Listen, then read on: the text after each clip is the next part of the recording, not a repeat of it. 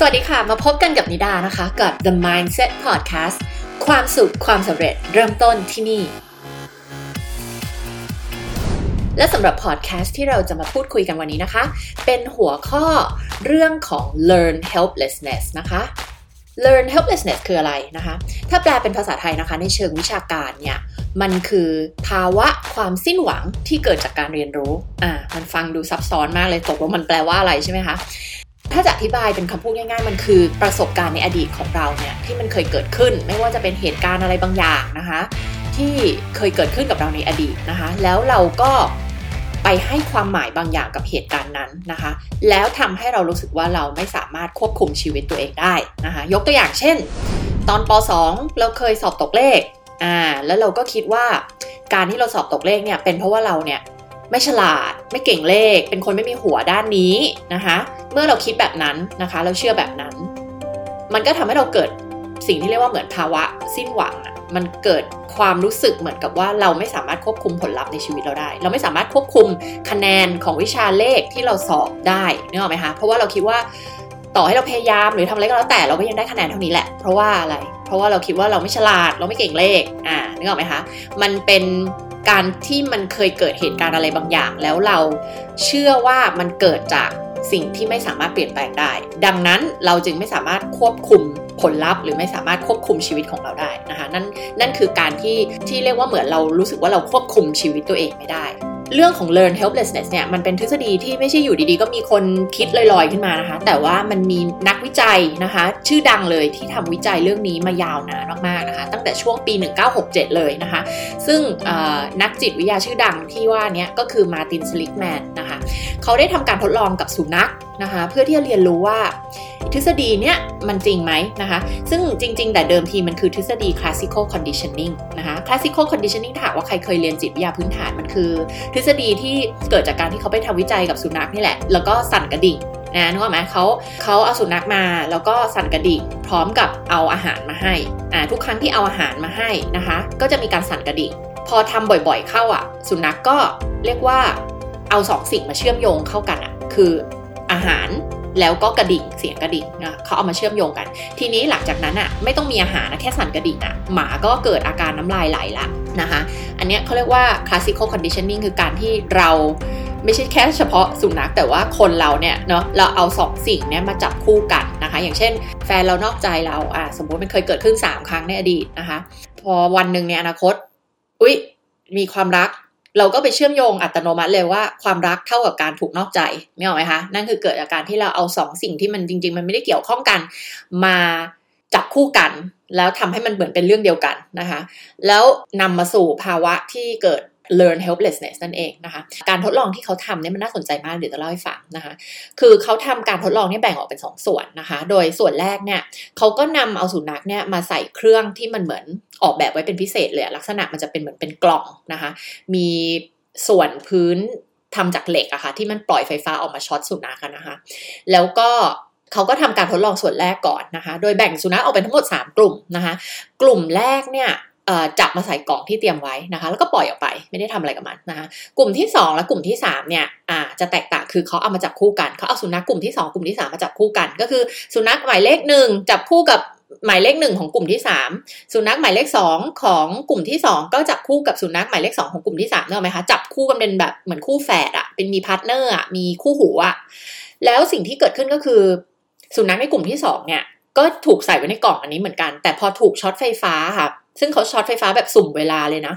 ตอนที่ช็อตไฟฟ้าเนี่ยสุนัขที่อยู่กลุ่มที่2เนี่ยเขาสามารถที่จะไปกดคันโยกเพื่อที่หยุดการช็อตได้นะคะ ส่วนสุนัขกลุ่มที่ 3 ที่ถูกจับคู่กับกลุ่มที่2เนี่ยชะตาชีวิตตัวเองเนี่ยขึ้นอยู่กับกลุ่มที่ 2 ไม่สามารถกดคันโยก คือกดได้แต่มันไม่มีผลอะไรต่อการ หยุดช็อตไฟฟ้าเนี่ยหรอไหมคะ เท่ากับสุนัขกลุ่มที่ 3 ก็ได้เรียนรู้ว่าชีวิตฉันไม่สามารถควบคุมได้ ต่อให้ฉันจะกดคันโยกยังไงก็ไม่มีทางที่จะหยุดการช็อตไฟฟ้าได้ แต่ชีวิตฉันขึ้นอยู่กับไอ้เจ้าสุนัขที่เป็นคู่ของฉันเนี่ยที่อยู่กลุ่มที่ 2 กดคันโยกก็จะหยุดการช็อตไฟฟ้าของฉันได้ เพราะฉะนั้นสุนัขของกลุ่มที่3เนี่ยก็เรียนรู้ว่า ชีวิตตัวเองไม่สามารถควบคุมได้ เกิดภาวะ learned helplessness นั่นเองนะคะ มันไม่คิดว่ามันจะควบคุมอะไรเกี่ยวกับการช็อตไฟฟ้าของมันได้เลย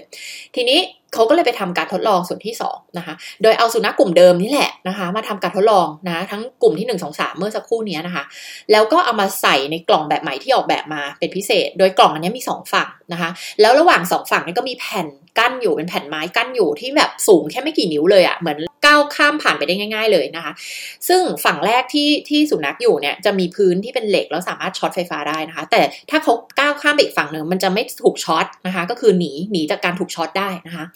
ซึ่งตอนที่เขาทำการทดลองอันนี้นะคะ สุนัขกลุ่มที่ 1 กับกลุ่มที่ 2 ก็เรียนรู้อย่างรวดเร็วเลยว่า เอ้ย ตัวเองพอถูกช็อตปุ๊บก็สามารถกระโดดข้ามไปอีกฝั่งหนึ่งก็จะไม่ถูกช็อตนะคะ ส่วนความน่าสนใจมันอยู่ที่สุนัขกลุ่มที่3นะคะ กลุ่มที่ 3 ส่วนใหญ่ไม่ทำอะไรเลยเพื่อจะหนีเลย ถูกช็อตก็นอนแน่นิ่งอยู่งั้นถูกช็อตก็ร้องนอนนิ่ง โดนช็อตต่อไปนะคะ เพราะอะไร เพราะมันเรียนรู้มาจากการทำการทดลองส่วนแรก ว่าชีวิตตัวเองเนี่ยไม่สามารถควบคุมได้ชีวิตฉันขึ้นอยู่กับเจ้าสุนัขในกลุ่มที่2นะคะฉันไม่สามารถควบคุมการช็อตได้พอมาทำการทดลองรอบเนี้ยมันก็เลยไม่ทำอะไรเลยเพื่อจะหนี ทั้งทั้งที่มันสามารถหนีได้อย่างง่าย ๆ เลย โดยการก้าวกระโดดข้ามไปอีกฝั่งหนึ่งนั่นเองนะคะสุนัขกลุ่มเนี้ยเกิดสิ่งที่เรียกว่า learn helplessness นะคะคือภาวะที่คิดว่าตัวเองไม่สามารถควบคุมชีวิตตัวเองได้ หรือภาวะสิ้นหวังนะซึ่งเกิดจากการเรียนรู้ก็คือเรียนรู้มาจากการทดลองรอบแรกนั่นเองนะคะ ซึ่งเป็นการเรียนรู้ที่ไม่จริงอะ่ะการเรียนรู้แบบผิดๆอะ่ะถูกไหมคะจากการทำการทดลองทั้งหมดเนี่ยนะคะ Seligman เขาก็คิดว่า เอ้ย มันน่าจะมีวิธีการแก้ไขไอ้เจ้าโรค learned helplessness นี้ได้สิ ไอ้โรคที่แบบคิดว่าเราควบคุมชีวิตตัวเองไม่ได้นะคะ ซึ่งเขาตั้งสมมติฐานไว้ว่า ที่สุนัขไม่คิดหนีก็เพราะว่ามันเชื่อว่ามันไม่สามารถทำอะไร เพื่อที่จะหยุดการช็อตของไฟฟ้าได้ถูกไหมสุนัขกลุ่มที่3นะคะ แล้วเพื่อที่จะเปลี่ยนแปลงความเชื่อหรือความความที่มันเชื่อว่ามันไม่สามารถควบคุมชีวิตตัวเองได้นะคะเขาทำการทดลองอีกรอบแล้วให้ อุ้ม อุ้มมันข้ามไปอีกฝั่งหนึ่งแล้วให้มันเรียนรู้ว่าเฮ้ยมาอยู่ฝั่งนี้สิ จะไม่ถูกช็อตนะนะถ้าแค่ก้าวข้ามพื้นไอตัวแผ่นกั้นไม้นี้มาอยู่ฝั่งเนี้ยก็จะไม่ถูกช็อตนะเขาบอกว่าทำอย่างนี้อยู่ประมาณอย่างน้อยสองครั้ง บางตัวอาจจะมากกว่านี้เนาะแล้วเขาพบว่าการโคหรือการให้รางวัลเพื่อให้มันข้ามไปอีกฝั่งหนึ่งอะไม่มีผลใดๆเลย กับไอ้เจ้า learn helplessness เนี่ยหรือว่าการที่คิดว่าตัวเองไม่สามารถควบคุมชีวิตตัวเองได้นะ ไอการให้รางวัลการขู่ไม่สามารถที่จะที่จะทำให้มันข้ามไปอีกฝั่งหนึ่งได้เลย มีวิธีเดียวก็คือเหมือนกับอุ้ม อุ้มมันไป เหมือนคล้าย ๆ เอามือจับตัวมันว่าไกด์มันหรือว่านำพามันไปอีกฝั่งหนึ่งอะทำนี้อยู่อย่างน้อยสองครั้งมันถึงเรียนรู้นะคะ ซึ่งสิ่งนี้มันมันสะท้อนอะไรกับชีวิตมนุษย์ มันเหมือนชีวิตมนุษย์มาก ถูกไหมคะ ที่เราเองก็มีสิ่งที่เป็น learn helplessness นะคะ สิ่งที่เกิดขึ้นจากประสบการณ์หรือว่าเหตุการณ์อะไรบางอย่างในอดีต แล้วเราก็ไปให้ความหมายว่า เอ้ยเอเราไม่สามารถควบคุมชีวิตเราได้ เช่นอะไรบ้าง ตอนนี้ลองลองเขียนออกมาเลย หยิบกระดาษออกมาเขียนเลยนะคะว่า เราอะมี learn helplessness กับชีวิตเรื่องอะไรบ้างนะคะ ฉันไม่สามารถหาแฟนที่ดีได้หรอก เพราะว่าอะไรเรื่องของการหาแฟนเนี่ยมันเป็นเรื่องของโชคชะตา แล้วแต่ว่าเราจะเจอใครเดินสวนเจอกับใครมีชีวิตได้เจอกับใครบ้าง เพราะฉะนั้นฉันไม่สามารถเลือกคนที่จะมาเป็นคู่ชีวิตได้หรอกใช่ไหมฉันไม่สามารถทำธุรกิจได้หรอก เพราะว่าแฟนไม่ให้ พ่อแม่ไม่ให้ทำใช่ไหม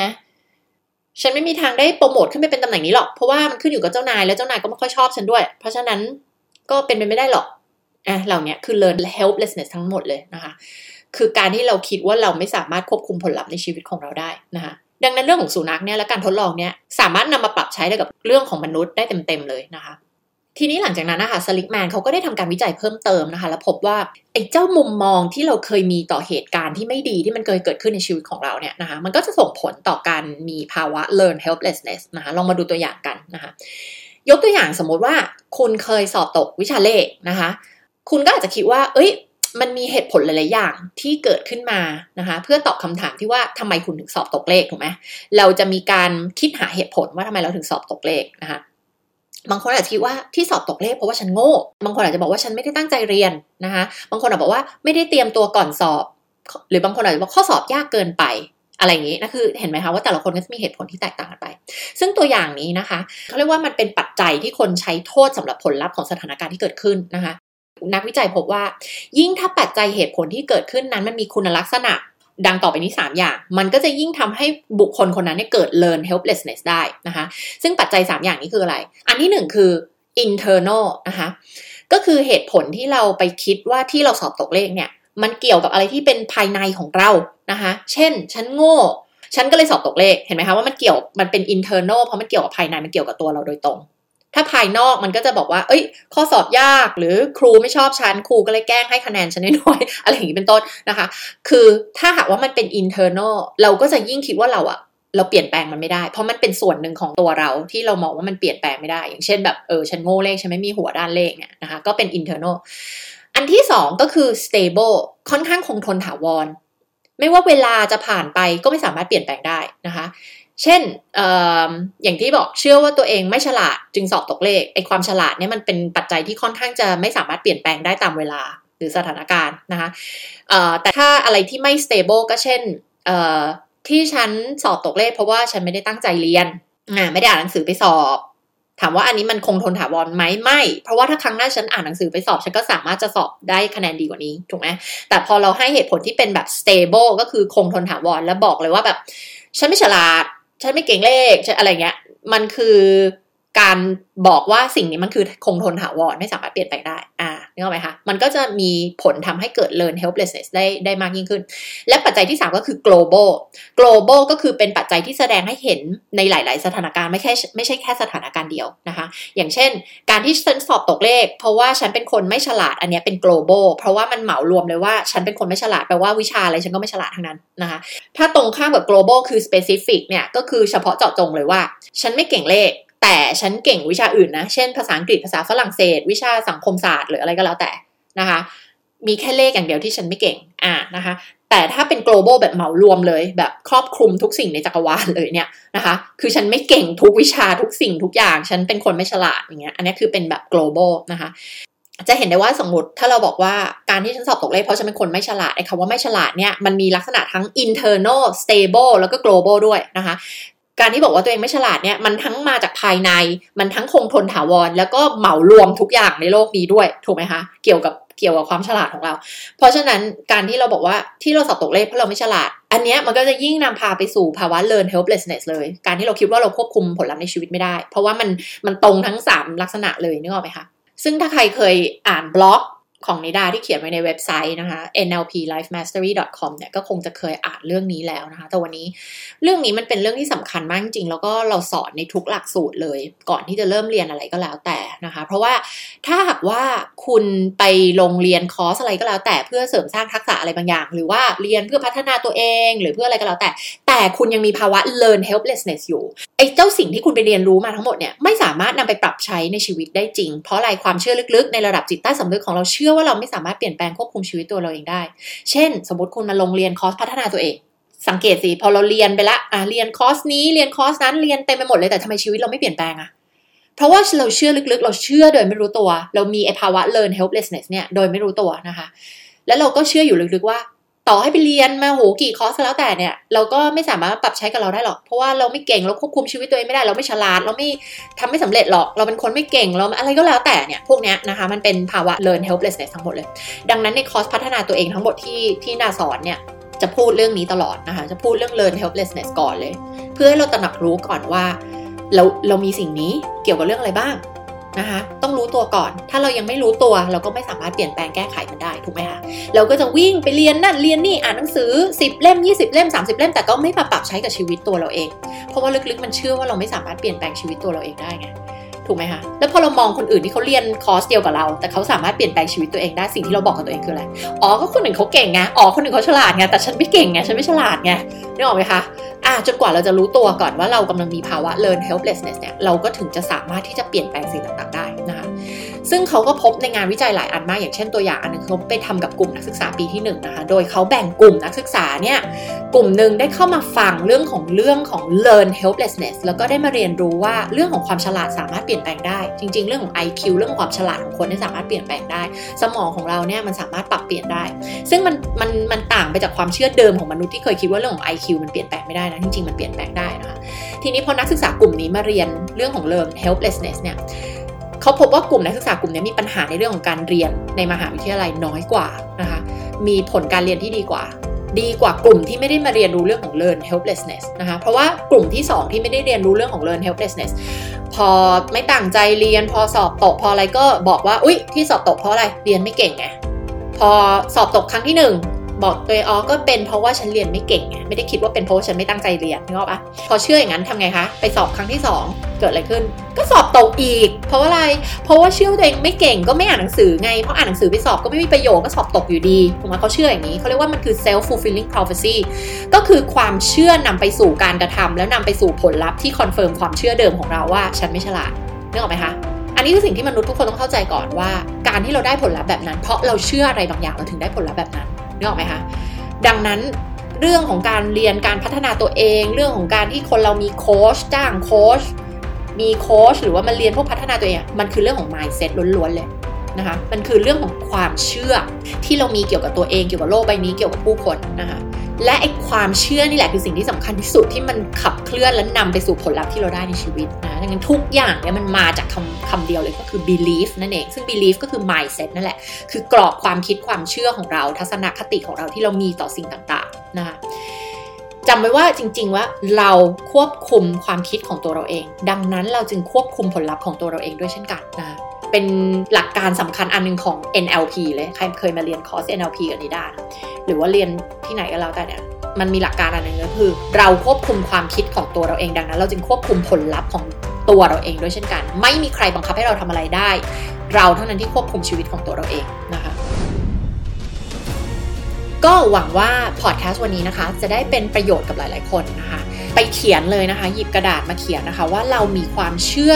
ผิดๆ มีไอ้เจ้า learn helplessness นะคะ เกี่ยวกับชีวิตด้านต่างๆ อย่างไรบ้าง ทั้งเรื่องของชีวิต ความสำเร็จ การเงิน การงานธุรกิจ ความรัก ครอบครัว ความสัมพันธ์ สุขภาพ คุณภาพชีวิต